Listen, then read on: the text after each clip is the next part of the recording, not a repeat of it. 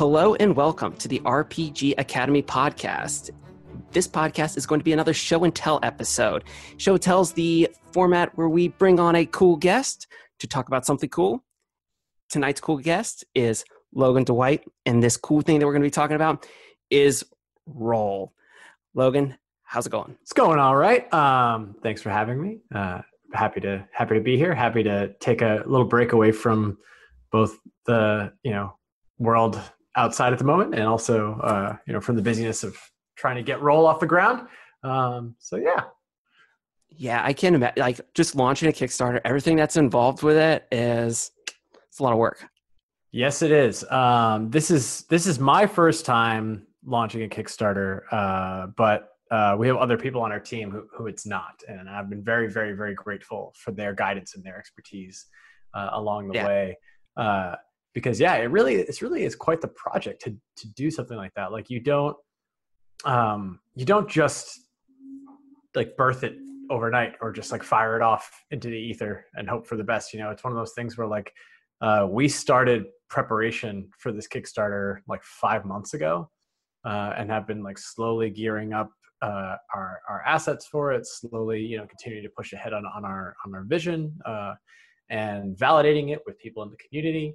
Uh, really trying to get ourselves to a place where like we felt like we were um, confident that we were doing something that really aligned with people um, because at the end of the day like this is a business that serves other people um, and uh, yeah, it's really been it's really been quite the journey to get here. And then of course, like to to launch it now, like with everything going on, is, is uh, a little crazy, a little nerve wracking. Um, but uh, you know, we're doing our best. Yeah, I mean, this is the time that you had, and unfortunately, you know, life just you know when they hand you lemons, you got to make you got to make lemonade, and obviously, we don't want to make light of any of the current situations because it's all it's so it's so terrible, and there's so many people going through so much. But what you're hoping for and what I'm gathering from Role is really one of your core things is that you're going to be bringing people together. So, I mean, just that alone, it just has to make you feel good about it all. Yeah, yeah. You know, it's um, yeah. If if you don't mind me getting a little serious about it for a second, you know, I would say no, for sure. It's very, it's, it's, it would be, it would be wrong not to acknowledge, you know, like what what's going on right now. Not not just in like this country, but really, you know, in the world. But but very much like be- before we you know even got into this current state we were in the middle of a pandemic and now mm-hmm.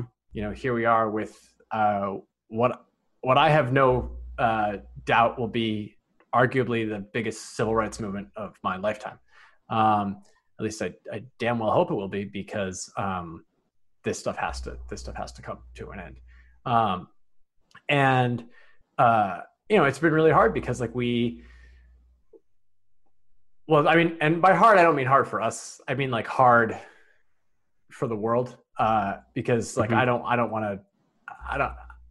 The reality is like I, I'm, I'm a, I'm a cisgendered white man, so like I am relatively uh, insulated from a lot of these things, but. Uh, a big part of what role is, and a big part of what we have been trying to do from the very beginning, like part of our DNA from the start, uh, is to build a company that is really, really, really about pushing and elevating diverse voices to the front.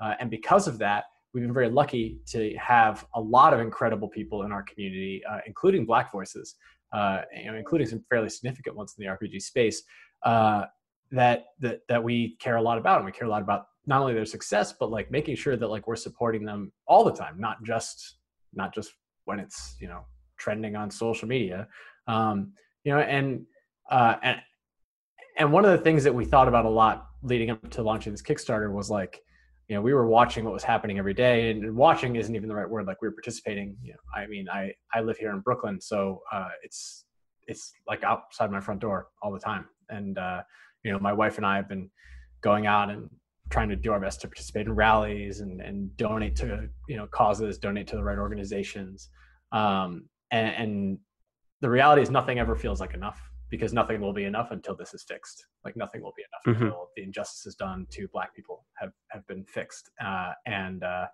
it's a lot of work that will probably take at least my entire lifetime, you know, if not longer, because it's just there's just so much that needs to be done. Um, and so one of the things that we really tried to do when we are looking at launch the Role Kickstarter, honestly, was uh, we spoke to people in our community directly, like our our creators and stuff, the people that we've been building relationships with, you know, before this, people who knew the Kickstarter was coming, and, and we said, you know, uh, I I specifically reached out to people and said, you know, I'm very sensitive to to what's going on, and the last thing I want is to be pulling attention or to be, you know, flippant or or you know, trying to uh, take people's resources or attention away in, in, in such a critical time.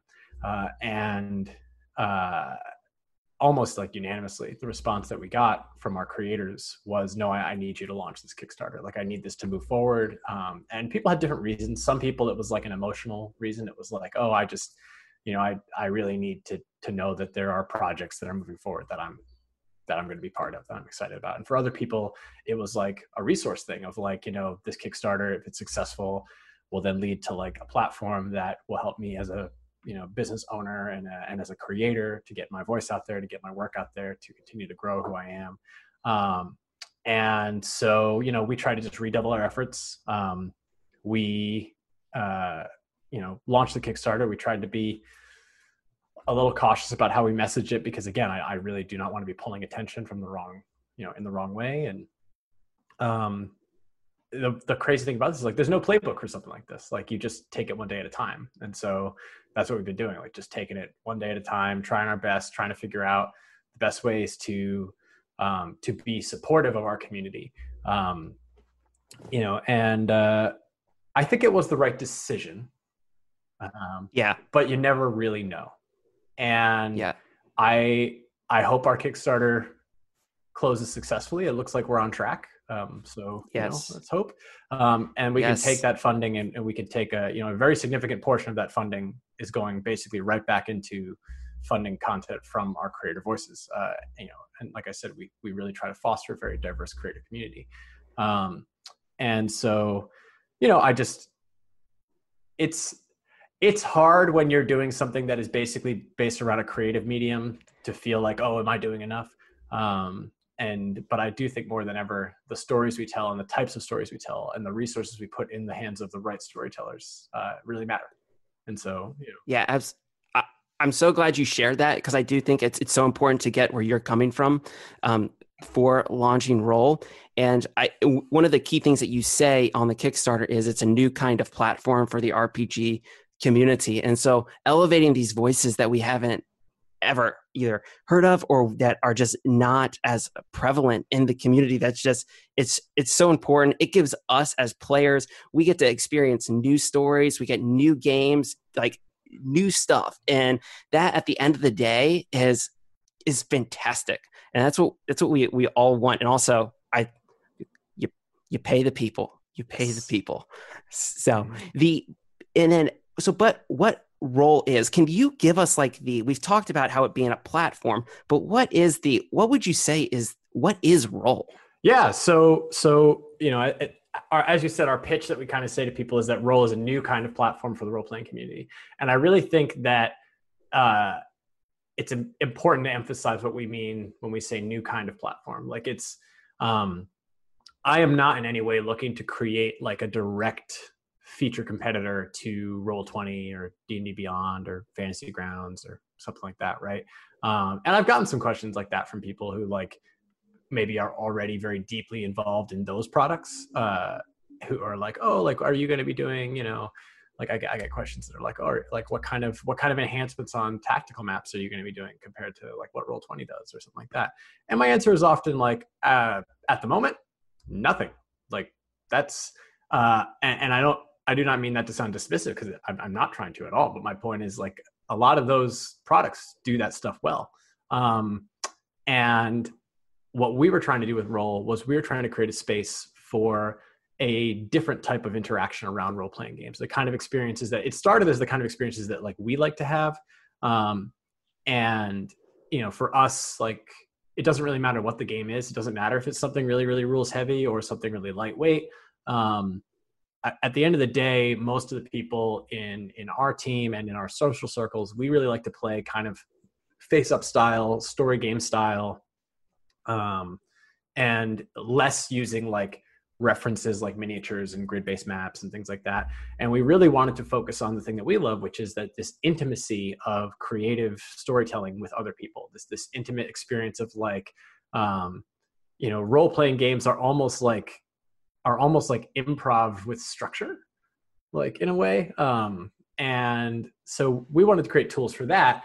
And then, you know, as we started to extend that idea further, we were thinking, you know, a big part of that also needs to be getting a much wider diversity of role-playing games in front of people like you know obviously almost everybody knows what d&d is and like yeah sure that's great um, but the community and the industry is never going to grow past its you know kind of i would argue like teenage years um, in unless we really really really make a point of building tools and building businesses around elevating everyone else around making sure that there is like equal opportunity for success and resources for success for other types of creators, other types of voices.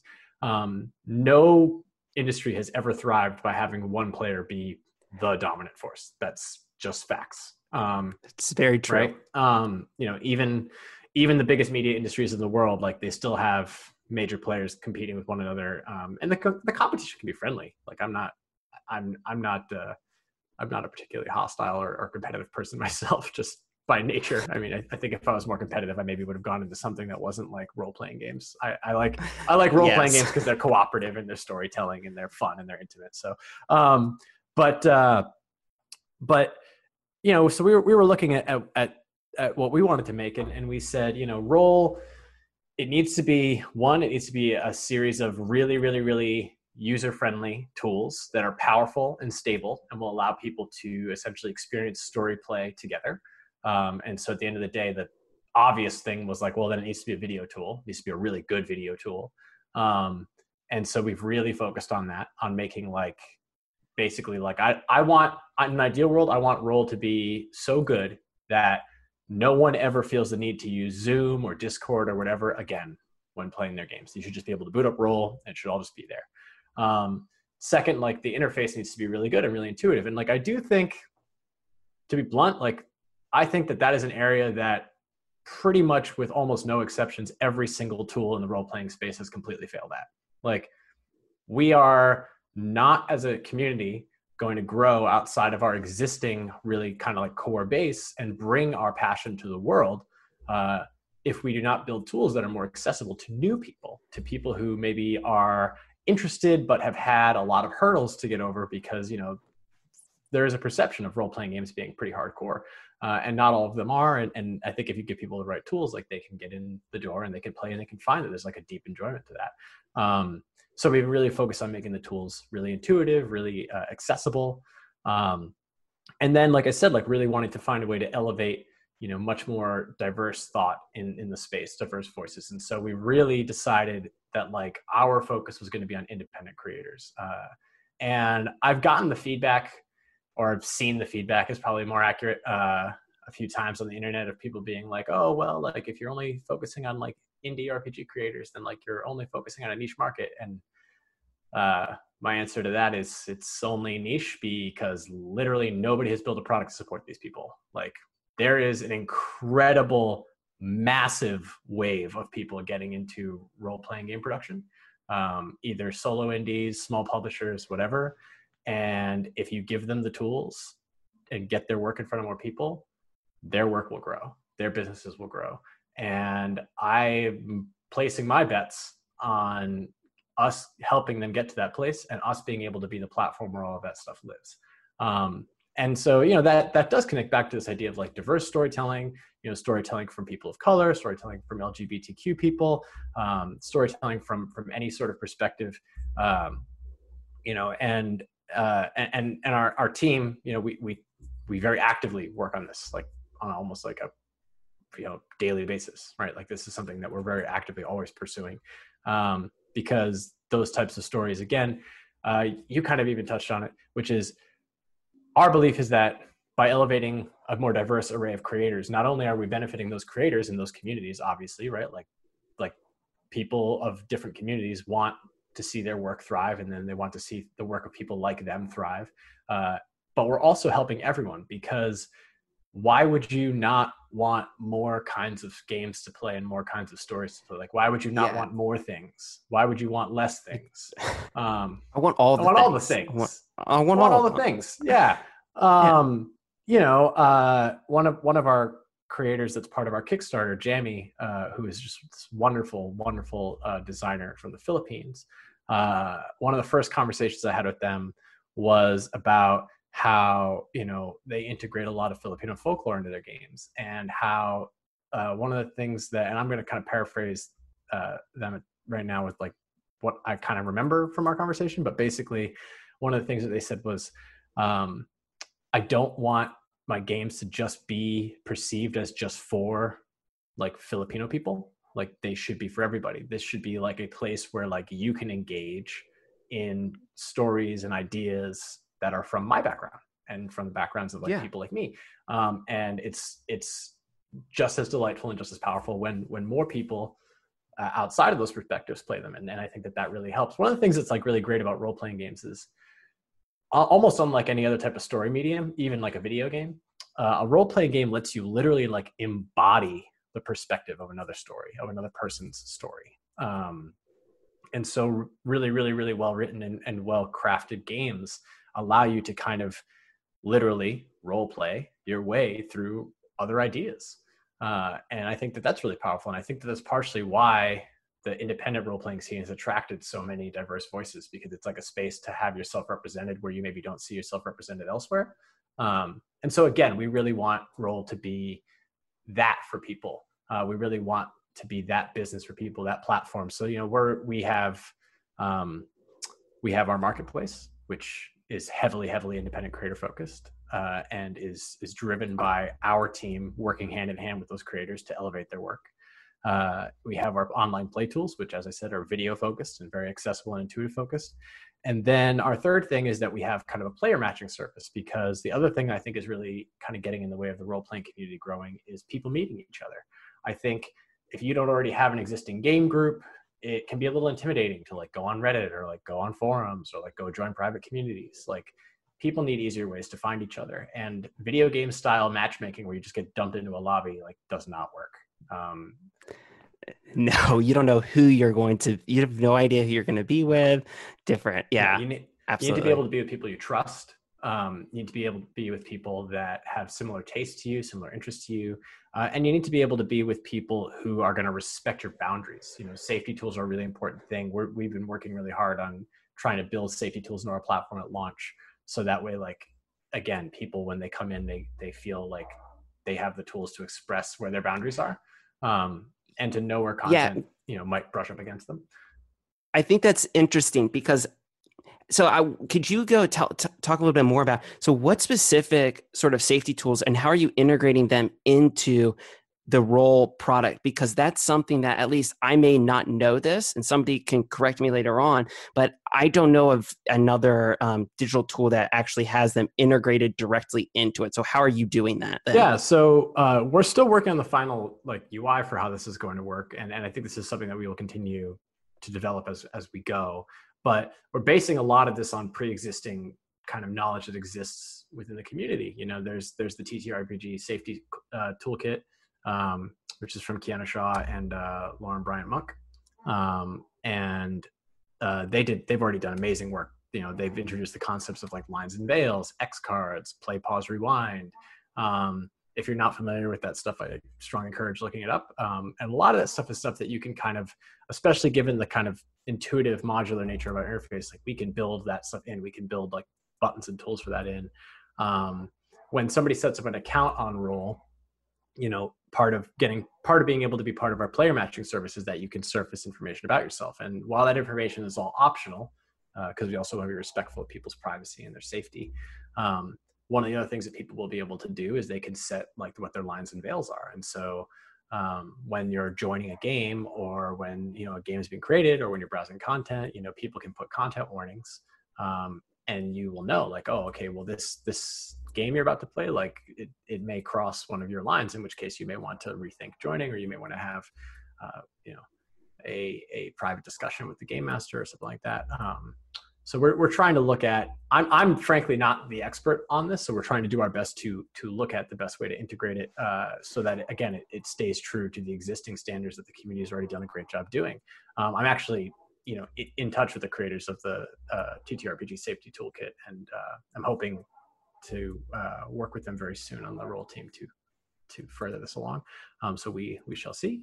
Um, uh, but yeah. That's all so the so i mean obviously with integrating that and then you kind of touched on it too the modular nature of your all's system. Mm-hmm.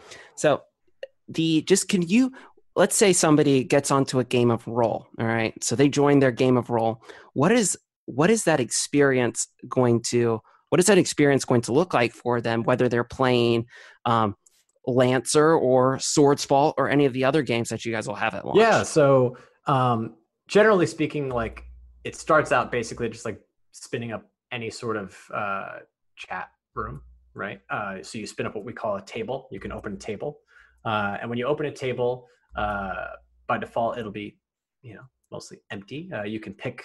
There will be there will be preset templates for some of these games that you can pick from, but also like our whole system is built around these kind of modular assets, like modular form fields, modular stat trackers, things like that. So you can actually edit and create templates for any character sheets you want, any other form of information tracking you want.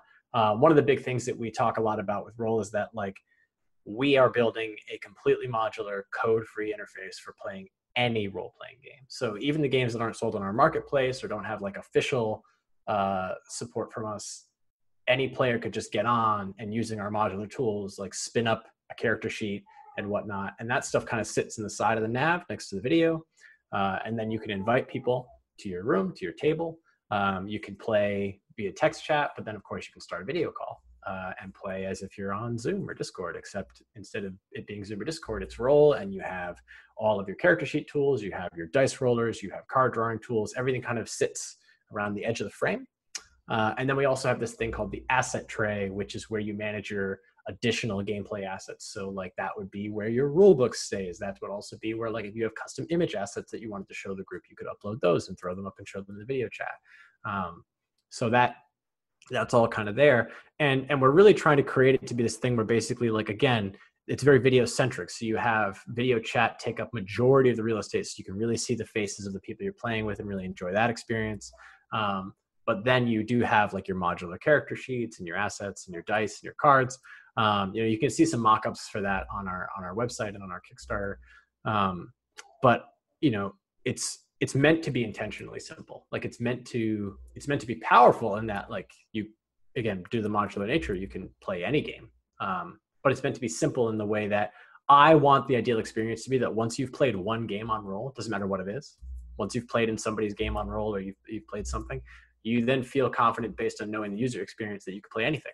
Uh, and I'm hoping that will also help open the door for more people to to learn new role playing games and play you know games that they've maybe never tried before because it's like oh well yeah like I was playing you know some Swordsfall last week but like this week like I'm gonna try something different this week. This time I'm gonna play this game from Sword Sword Queen Games and like we'll see how that goes.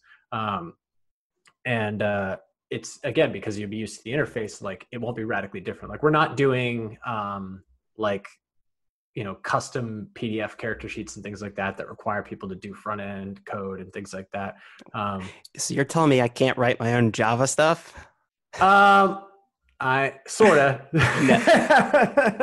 Hey thank thank you for that. No it's i, I think that's so important because um I, I myself i i consider myself to be somebody who's tech savvy and whatnot and i have no problem getting into any other of these existing digital tabletops and using the tools and everything but that's not the that's not the case for everyone. And there's nothing more frustrating for me as a dungeon master when i'm really looking forward to playing a game and it's almost gut wrenching it's not to fault the player or anything but when they just some people they just they can't there's some stuff that is they just can't understand or they're having difficulties with it and it's not that i'm getting frustrated that they can't do it it's just it's one of those things where it's just like i really wish that they could enjoy this game with us and they can't because there's techno- technological barriers that are stopping them from doing that so that, i think that for me is one of the things that i'm looking forward to enroll is to just have this simple interface you just boot it up there's your video screen and that's it yeah, and, and I'm glad to hear that. And that is absolutely like a big part of our driving ethos. Is like I like I said, I I don't feel like there's any value in us building a tool that competes directly with what's already out there. Like those people have been doing it for a while. They do it well. Uh, and the yep. reality is like, if those are the tools you need, um, they exist. And my my thought generally around a lot of you know the more kind of power power features as I would call them is you know as we continue to develop as a platform we'll always look into them and and we'll always try to find a way to do our version of it where again we kind of maintain that really accessible nature that really user friendly nature um, but uh, you know our primary focus is getting people into a game quickly in a way that's delightful mm-hmm. intuitive easy fun um, and I think like one of the things, for example, that I think has been really uh, kind of a silver lining to this whole like crazy, horrible like pandemic that we've been in for now forever is uh, I don't know about you, but like I have had the immense pleasure of uh, introducing an insane number of people in my life to role playing games because Same. we have video chat. That's what we're doing. That's how we're socializing. Um, I've had like stuff that we've played that's like you know more classic games um, and i've had stuff where we've literally like hacked together made up stuff. Uh, i mean one time we did a session where a buddy of mine uh, who's a dj and a music producer uh, he dj'd a live drum bass track on the video call and then i i was a gm and i wrote a custom like three or four page pdf uh, game hack where the rules were linked to whenever the track changes on the DJ uh, set. And then the other people in the group, most of them had never played a role playing game before, and we played ultra simple. We played like only like six sided dice and like only three stats. Like uh, it was based on like very loose concept of like OSR sort of rules, and we just played this wild kind of like trippy uh, quote unquote night out. Um, that was all set to music, and it was super fun. Everyone had like a delightful time. Uh, and I've been having a lot of experiences like that, where it's like different games for different people, uh, and and introducing them. I played with my mom for the first time. That was super cool. Uh, that sounds awesome. Yeah, and and one of the things that I think we're seeing is even when all of this is over, even when you know uh, the pandemic has has gotten under control, and I'm and I know it will be. I, it'll take a long time, but it, we will get there. Uh, you know, but even when all of that is over, um, I a, a, a, close friend of mine in uh, in, in, technology as well uh, said something to me recently, which I think really stuck with me, which is that uh, most studies around around mass uh, mass adoption of cultural paradigms uh, show that it takes about three months of repetition for something to stick in the culture. Um, for something to have kind of like permanent effects on the culture, uh, especially like from a uh, you know social change uh, and also from like a business perspective and, and also from from a from a person to person interpersonal experience perspective. Um, and so we've been doing this for a while now. And i think one of the things that is going to stick even when this is over is that people have become a lot more comfortable with using video as a way to socialize and pass time. Uh, I think we are going to see uh, a extremely dramatic spike in remote work, which is great, uh, and we are going to see an extremely dramatic spike in remote play. Uh, and I think one of the things that we're going to see is a lot of people who don't normally do remote play, as in people who don't play video games, um, or if they do, they don't play like online. You know, they're not playing Fortnite and Call of Duty and whatnot. Um, and I think we're going to see a big spike in people who want to do this who want to talk face to face and see another person on the other side of the screen that, that like they care about and have an genuine inter- intimate interaction.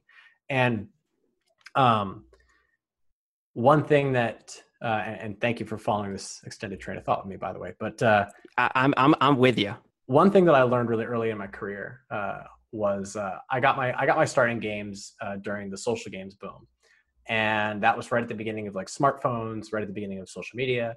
Um, and one thing I learned uh, at that point in my career that I've really taken with me is that every time we introduce a new technology paradigm, uh, and technology may not even be the right word, but every time we introduce like a new massive interaction paradigm, a new way for people to communicate, uh, and it gets adopted en masse, one of the things that always happens is that people will look for a way to play using it because play is one of the fundamental languages of human interaction. And so when we had the rise of the beginning of the rise of smartphones, the beginning of the rise of social media, it was natural that we had the rise of social games because people wanted to use their iPhone and their Android phone and their Facebook account and all that other stuff to play games with each other. And they wanted to play them in a way that made sense on those tools. And so the game mechanics and the systems and the and the interactions around those games were different than the games that had come before. They were different than like the video games you'd play on your PlayStation. Um, and you know some of that for better or for worse. I mean, I think uh, we are we are probably all in agreement that like there were a lot of unhealthy things that came from social games too that thankfully uh, didn't last super long. So like that. Yes. You know. Um, but again, I believe for many reasons, but I think the pandemic kind of accelerated it. The rise of remote social interaction through video uh, is is here to stay. Like this is going to stick big time uh, on a level way beyond anything we had been doing before. And one of the big things around that is people are going to want to play. Uh, and this is kind of what I meant earlier about how like when I hear people say like, oh, like this kind of just strictly video story game sort of thing sounds kind of niche. My response is like, it's only niche if you're not really thinking about like what these tools can do for people. Like, like it's only niche because the stuff doesn't exist. Um, and mm-hmm. as more people want ways to play through video, I want role to be where they go. I want people who have never played a role playing game before to have experiences similar to the ones that I've been having with people uh, over the last few months, where they get on a, a, video call and they're like, "Okay, what is this? Oh, okay, cool, cool, cool," and they they can get up, set their character sheet super fast, and their friends can help run them through a game, and the game can be delightful, and they can be like, "Wow, I had no idea." Like my my mom's response was so great. Like we we played uh, we played uh, uh, Tales from the Loop. Love yeah, it. Tales from the Loop, super great. Uh, That's great. And uh, and we played Tales from the Loop, and that was cool because at the end, my mom was like, "Oh, that was really cool." She's like, "It felt like we were making a movie together. It felt like we were all kind of directing a movie, but also starring in the movie." And I was like, "Yeah, it's really cool. Like, it was really wonderful, fun experience."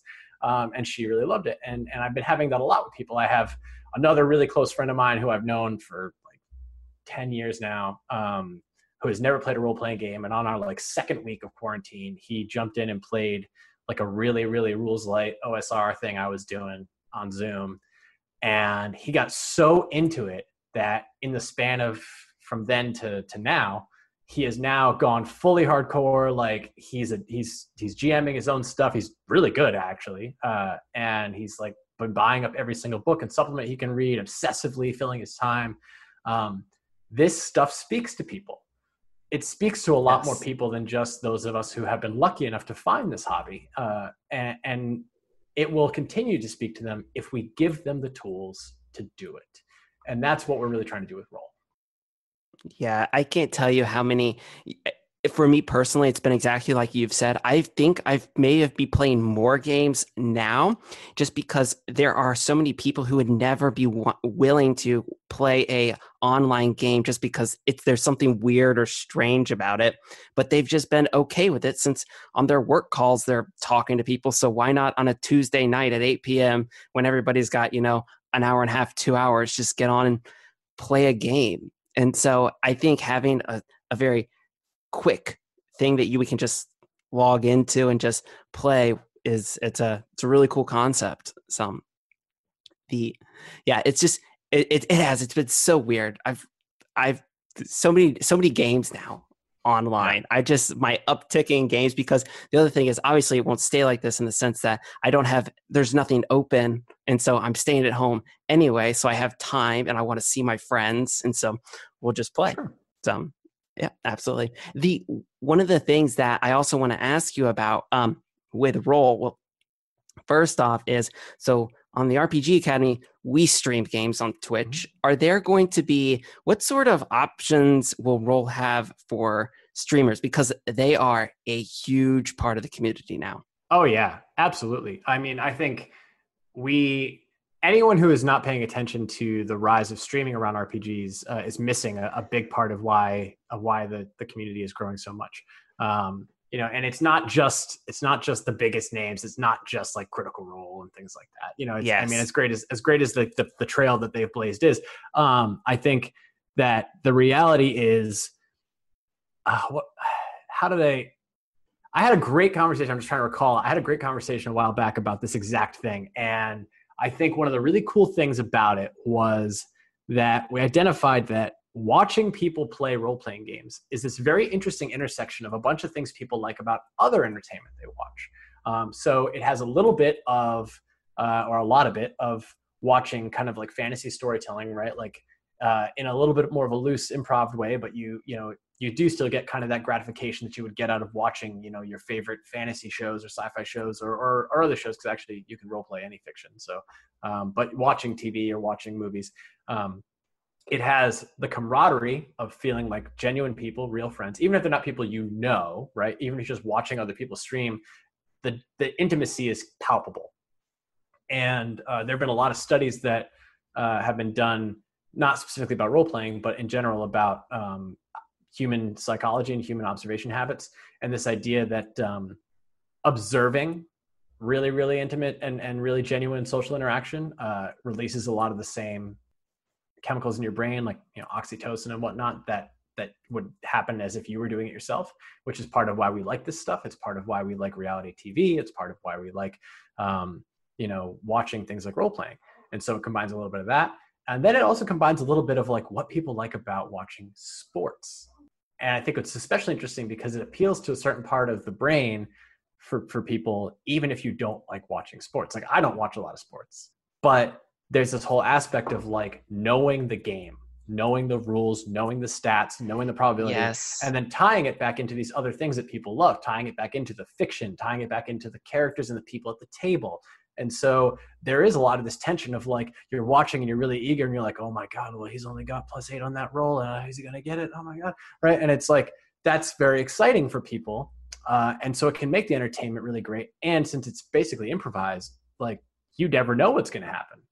And so this is we're seeing a big rise in that. I think we're only at the very beginning of that. Like i think we're to see an, an, even bigger rise and bigger spike in that kind of thing. And we're trying to pay attention to that. And one of the things that i think is interesting and, and a little bit of a challenge is that right now you know a lot of streamers have to kind of do fairly complicated setups to to build a really premium looking quote unquote uh, stream right and which is which yes. is fine if that's what you want to do like if you if you know but my attitude is similarly to everything else our approach is pretty much the same for everything which is you shouldn't have to do the complicated thing if you don't want to and you should still be able to get a good experience. So if you don't want to learn all the ins and outs of obs if you don't want to learn all the ins and outs of creating your own overlays and doing all this other stuff you should still be able to stream and feel like your stream looks pretty good and has a good quality. Uh, and so for us that's where we put our energy because the, the reality is like people who are getting really really good at like the technical tools they're going to be able to make their stream look awesome uh, no matter what they're using, whether they're playing with us or something else. Uh, hopefully, they would play with us because hopefully the other aspects of our tools help them a lot and like tracking your character sheets and having good quality video and all that other stuff. But um, if you don't want to do that stuff, one of the big things for us is that we're working on skins for our UI. So our since our UI is all based on modular assets anyway, we have a standard set of measurements and a standard set of of uh, of, of assets and so we basically know exactly what every single asset needs to be. We can replace those with a skin. And we can basically say, it doesn't matter what game you're playing. Like, like what's nice about this is like, I don't need to say, oh, okay, this is the official Shadowrun skin, and it only works if you're playing Shadowrun, right? That's not how this is going to work. The way it would work is we can put out skins that are like, this is a cyberpunk themed skin or whatever. And because our system is all modular and because our assets are all are all archived in a in a standardized library, um, anything you play even if you're creating your own custom hacks and you're editing your character sheets and, and creating new custom templates yourself you can then apply any skin you have to it and it'll reskin your whole ui to look correct uh, and then you'll have a nice immersive uh, interface with high quality video in it that looks really nice and looks correct to the game you're playing and at bare minimum like if somebody wants to do kind of like the minimum effort on it or minimum effort's maybe not the right right word but like if somebody doesn't want to get into the technical right you can just point your twitch stream at our screen and just say like great well like we picked a skin that looks great today and we're playing this game today and everything is up and running and the video quality is super duper nice super sharp and crisp audio quality is really good let's do this. Um, that's really what i want to do because i think like i want to just like everything else i want to remove the intimidation factor that some people feel that may be preventing them from getting into trying it at all. Yeah. As a as a as myself, I'm a programmer. So hearing you say these words makes me so happy. You know, standardized library and then all of your objects working together. This is good. This is folks, this is good stuff. Okay. All right. So um the other thing that I wanted to ask you about is your the role creators program. Mm-hmm. Okay, we've talked about the different creators that you have. You're bringing you're bringing in, and then if you go to your website, one of the things near the bottom is where you can get in touch with you all about the cre- about as a creator getting in touch with role. But what is the role creators program? And if somebody's interested in creating content for role how do they do that? So i mean if you're well the short answer to the to that final question is like if you're interested in creating content for role you don't have to do anything that you're not already doing. Like we're we're making our, our marketplace as easy as possible. So like if you have great digital rule books, PDFs, whatever, like you'll be able to put them up on Role. Um, and since our tools for creating character sheets and things like that are again all drag and drop, uh, you won't have to know how to do any code or whatever. I've had a lot of conversations with people who are like, "Oh my god, like, am I going to have to do a bunch of front end to get my character sheets supported on your tool?" Or like, "Oh, I've got custom dice that my game uses. Like, is that going to be difficult?" Nope, it's not difficult. It's literally as easy as like drag and drop your standard assets into your into your you know your backend that we that we will have for you as a creator. Uh, label them price them bundle them uh, and then you can again create your own drag and drop templates save them make make them official templates so that they get attached to your game if somebody purchases it um, and uh, and try to just get and just get up on the store. Um, what our creators program is to to kind of jump off of that is yeah the super, super, super, super simplified version of that is what your creators program is, is a direct line to me. That's what that is. Like it's it's a a guarantee that you can talk to me and you can talk to my co-founder and you can talk to any other member of our team who's engaged, you know, with helping grow the business and help specifically like learn to support creators. So we have uh, like a private chat group that everyone in our creators program is in. It's getting pretty large now. It's like 70 something different designers, developers, and publishers. Um, and, uh, and, and like representing like an incredibly diverse range of ideas and people and games uh, and very active chat. Uh, so we talk to people in there. Uh, those people also kind of get to give feedback on our product uh, before anybody else.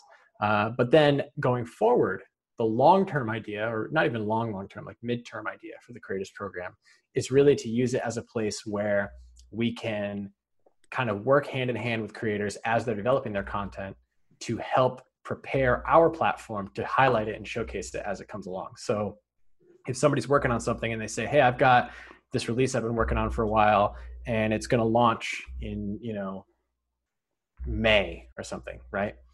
Uh, we can work with them hand in hand and we could say okay great. Well like let's figure out how we can highlight it best. Like are there are there specific things we can do in our marketplace to make sure that you're getting in front of the right people? Um, are there ways that we can work with you to uh, hone the last few steps of your of your game to make sure that it like is really easy to play? Um, we've you know looking at even like how do we go a step further for for people who are really making big big big strides or big big big pushes? Like how do we support them with marketing? Um, but then also on top of that, um, and this kind of connects to our Kickstarter. Uh, our Kickstarter is our first attempt at this, but long term, a big part of the creators program is having it be a pool from which we can reach out to and have creators reach back out to us uh, so that we can fund production of new content from them. Uh, and that's really, really important to us. Like, and, and I didn't want to wait until our platform was already live and grown. I didn't want to wait until we had raised like more money um, I wanted to do this now. I really wanted to put our foot forward right away and say like, hey, we're not just here to tell you we're home for your games. Like I want to say like if you're a creator who's trying to get to that next level, like we'll put some money down and we'll we'll help you get there. Um, and you know we've been trying to offer creators like the best deal we can. Like I'm not I never ask anyone for ownership of their IP. Uh, what your work is yours. Like you wholly own that. Um, I'm a big believer in that idea. Um, the closest thing that we've done is we've asked for like marketplace exclusivity. So like if, if I if I'm going to fund a game getting made, then I want to make sure that you're actually selling it on Role. Um, because it makes right, sense because by selling it on Role, that funding then comes back into the company, which then can go back into the creators program, which can go back into funding new content, which is the whole point. And yeah, um, but even then, like we have an extremely uh, intense uh, belief at Role that we are super anti DRM, we are super anti platform locking. So like even if something is sold exclusively on Role, as a player, if you buy it on Role, you can then just like if you didn't want to use it on Role, if you didn't want to play it here, you could just download the PDFs and go do whatever else you want with it. Like that's fine. Um, but you know, we are trying to really put our put our energy forward and our attention and our money forward in funding creators. And so, like our Kickstarter is our first step towards this. Um, I've gotten a, a, couple of people asking about. Um, it's probably a good time to address this because I'm sure you're, I'm sure you're probably going to get I don't know listeners asking and whatnot.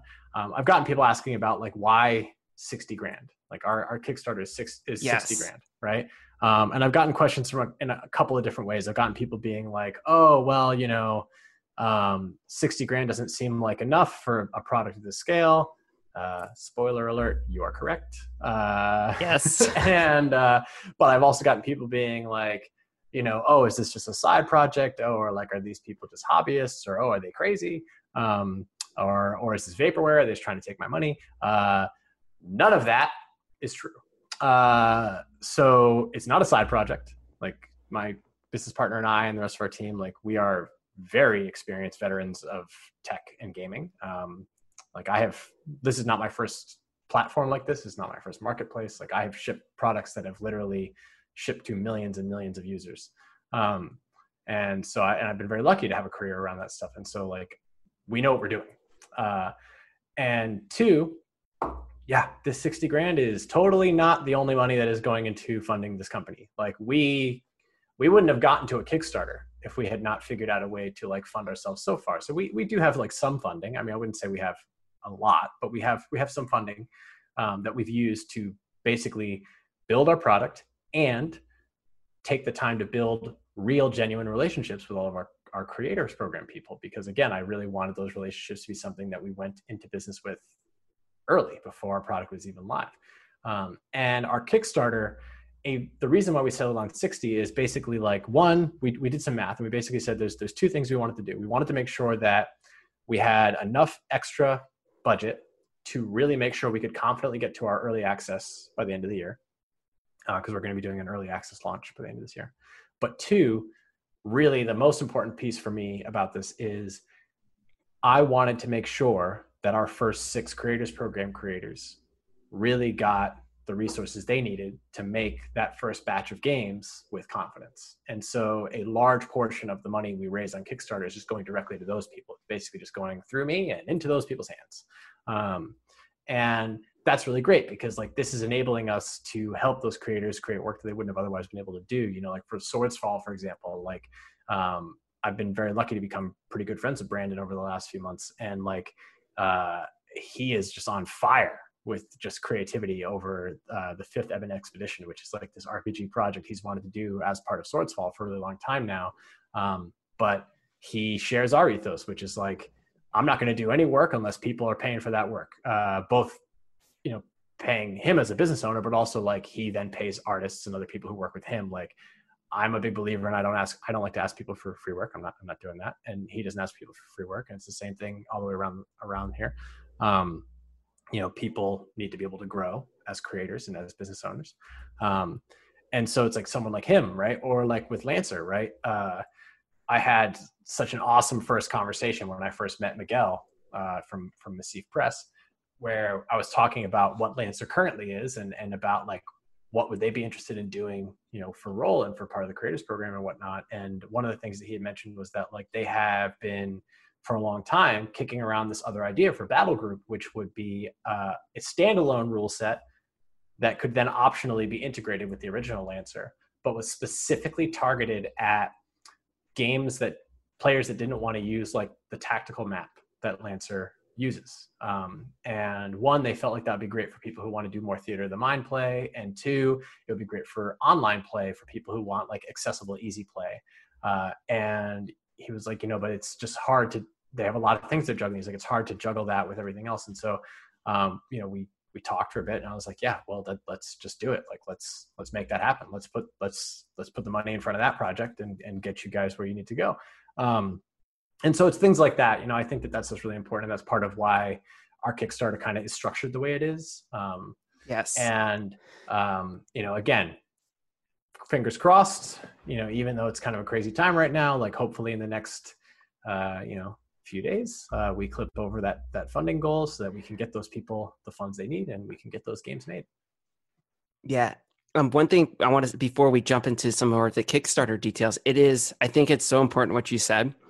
As in the RPG community in the industry, so often um, creators and players we view this as this is what we do for this is what we do for fun, mm-hmm. and then but we the the industry's never going to grow unless we pay people and we take it seriously. Mm-hmm. This is people are this is their work that they're doing. They're pouring their blood, sweat, and tears into these this these products. And unless we start paying people living wages and then also being willing to, as players and game masters, you know, pay what these products are actually mm-hmm. worth. Mm-hmm. So I think that's it's so important. And whenever I see it, it's I, am just so happy when I see other um, other projects that are actually doing that. So that's yes, no, that's very good. But then as far as the Kickstarter goes, and not just the Kickstarter, but also as we start to close out tonight, is how Role's going to work once the Kickstarter is over because you all do have a subscription based, and then you also have a very very generous free service as well.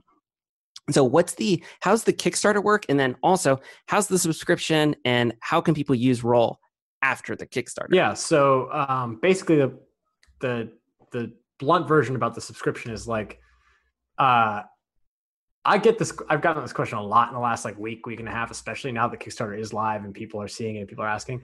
Um I get two questions which I feel are kind of funny because there's like a cognitive dissonance there. And, and I don't blame people because I I listen, I get it. I get people are super wary about like subscription services and stuff. And we've all been ripped off by like this, that, and the other game company wanting you to do, you know, 5 million subscriptions plus DLC plus whatever stupid nonsense. Yep. Like, nobody wants that. Like I've, I, I'm very, very understanding of the wariness around that. So I do get that. So it's one thing I've gotten is like a lot of wariness and, and questions around like, oh, like why is it a subscription? Why can't I just buy it once?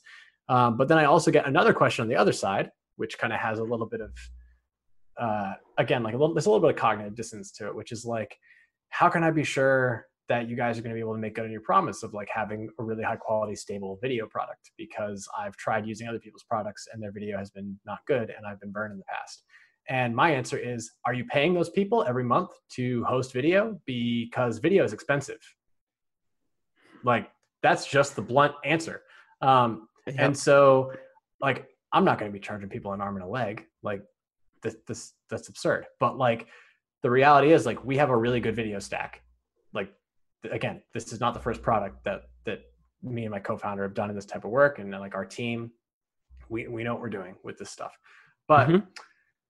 the reality is if you want to do video, if people want to be on video chat like for hours and hours at a time, and they want it to be high res and they want the audio quality to be good and they want it to be stable, they don't want to drop off that costs a lot of money to run. And so, like, subscriptions are basically built around this idea that you're just paying to help offset the bandwidth load. Like, that's really what this is all about. It's like if you're if you're using it all the time, you're you're paying to offset the bandwidth load so that you can keep using it. Um, I mean, that's no different than right now. Like people have to pay for Zoom if they want to be on Zoom for longer than 35 minutes. Yes, we do. You know?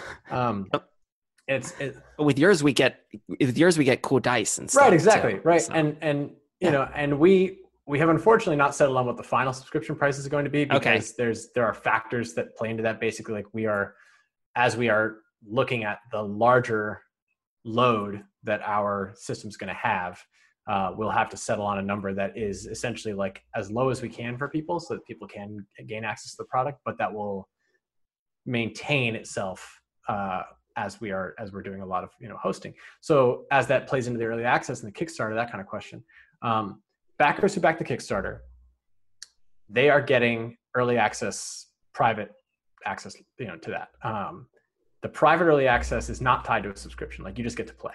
A, a big, big thing for that for for us is stress test. Like we need to see how much uh, people are playing. We need to see how they're playing. We need to see the size groups they're playing with, and we need to see what kind of bandwidth cost that's going to have on on our system, so that we can really settle into making sure that we build sustainable business here. Because uh, let's say that we then go public and launch, uh, and all of a sudden we have like hundreds of thousands of people playing, and then we're not making enough money to host their video, and then we have to shut the platform down. That's going to suck. So we don't want to do that. Um, and so the early access really helps people there. And then as a thank you for backing the Kickstarter, for helping you know get us this place, the whole first year, not including early access, like first year starting on launch day, which is like when we are actually live, when early access is over.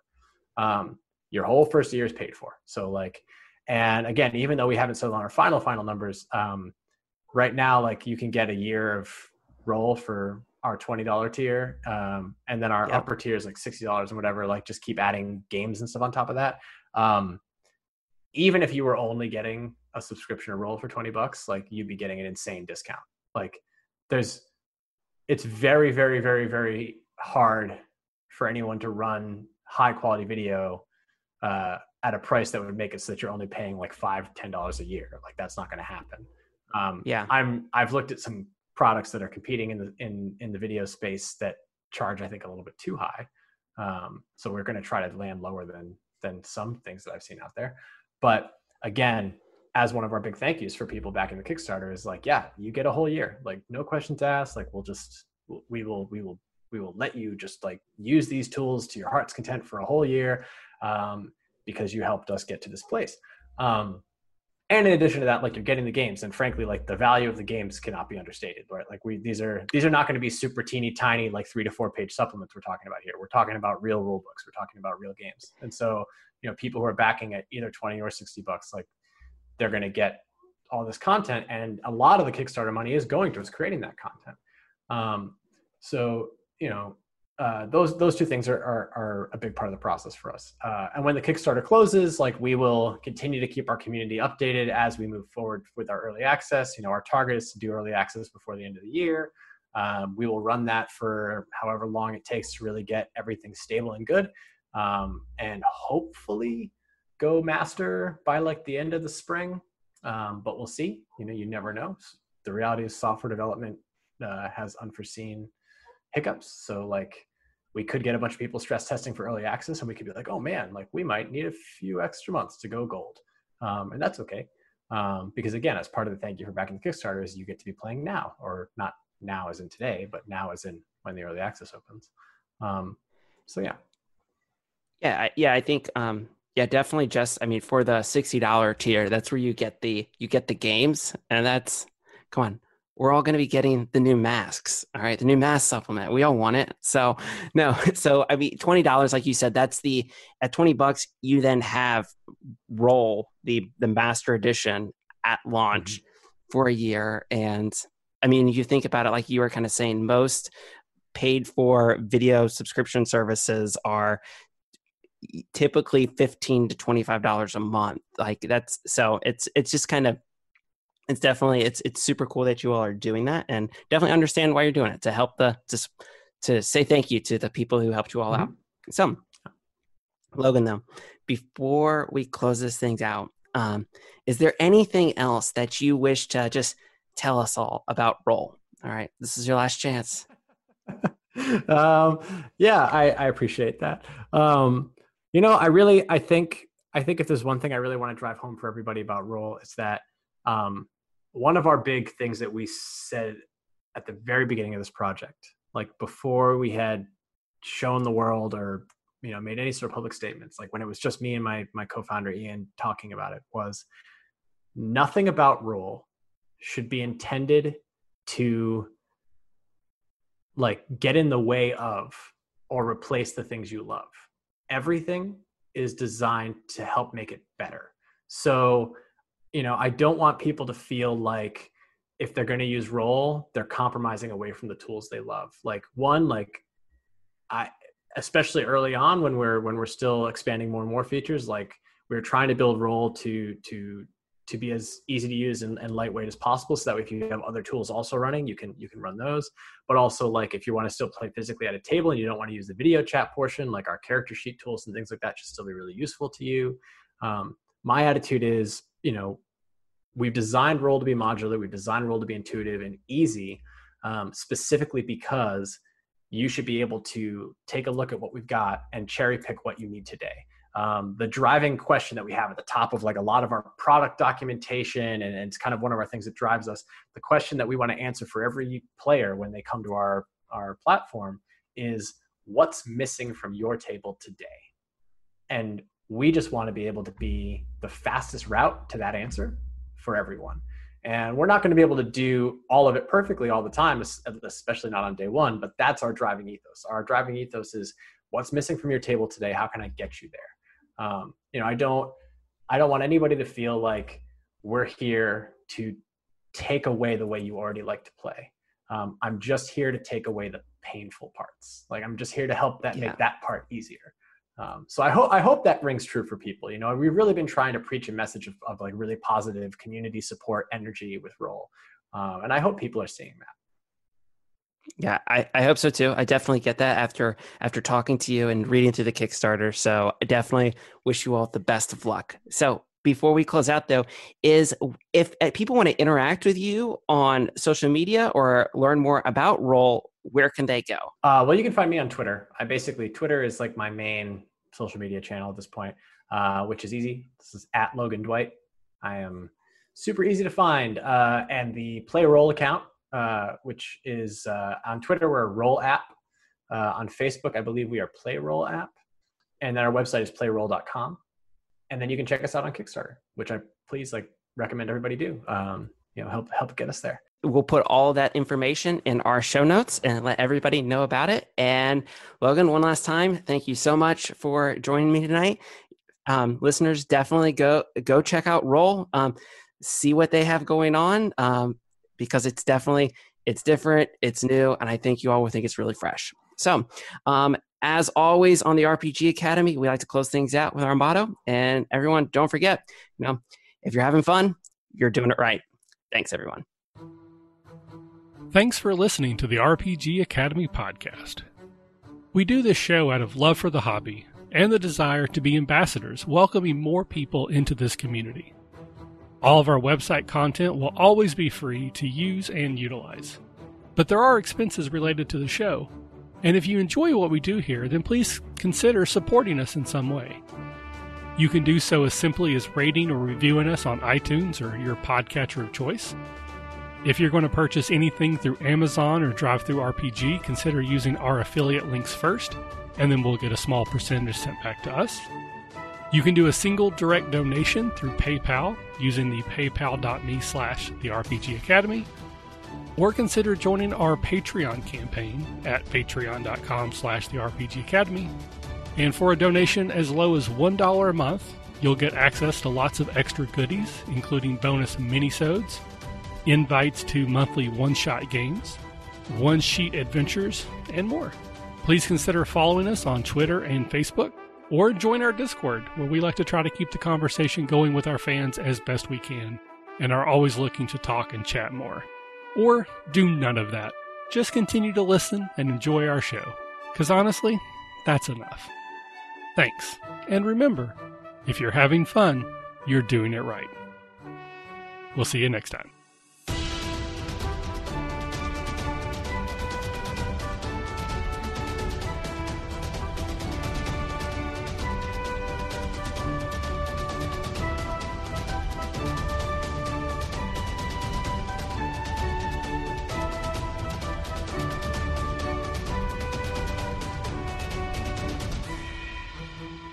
The music used for our intro and outro is Fly a Kite by Spectacular Sound Productions, used under the Creative Commons Attribution Share Alike license.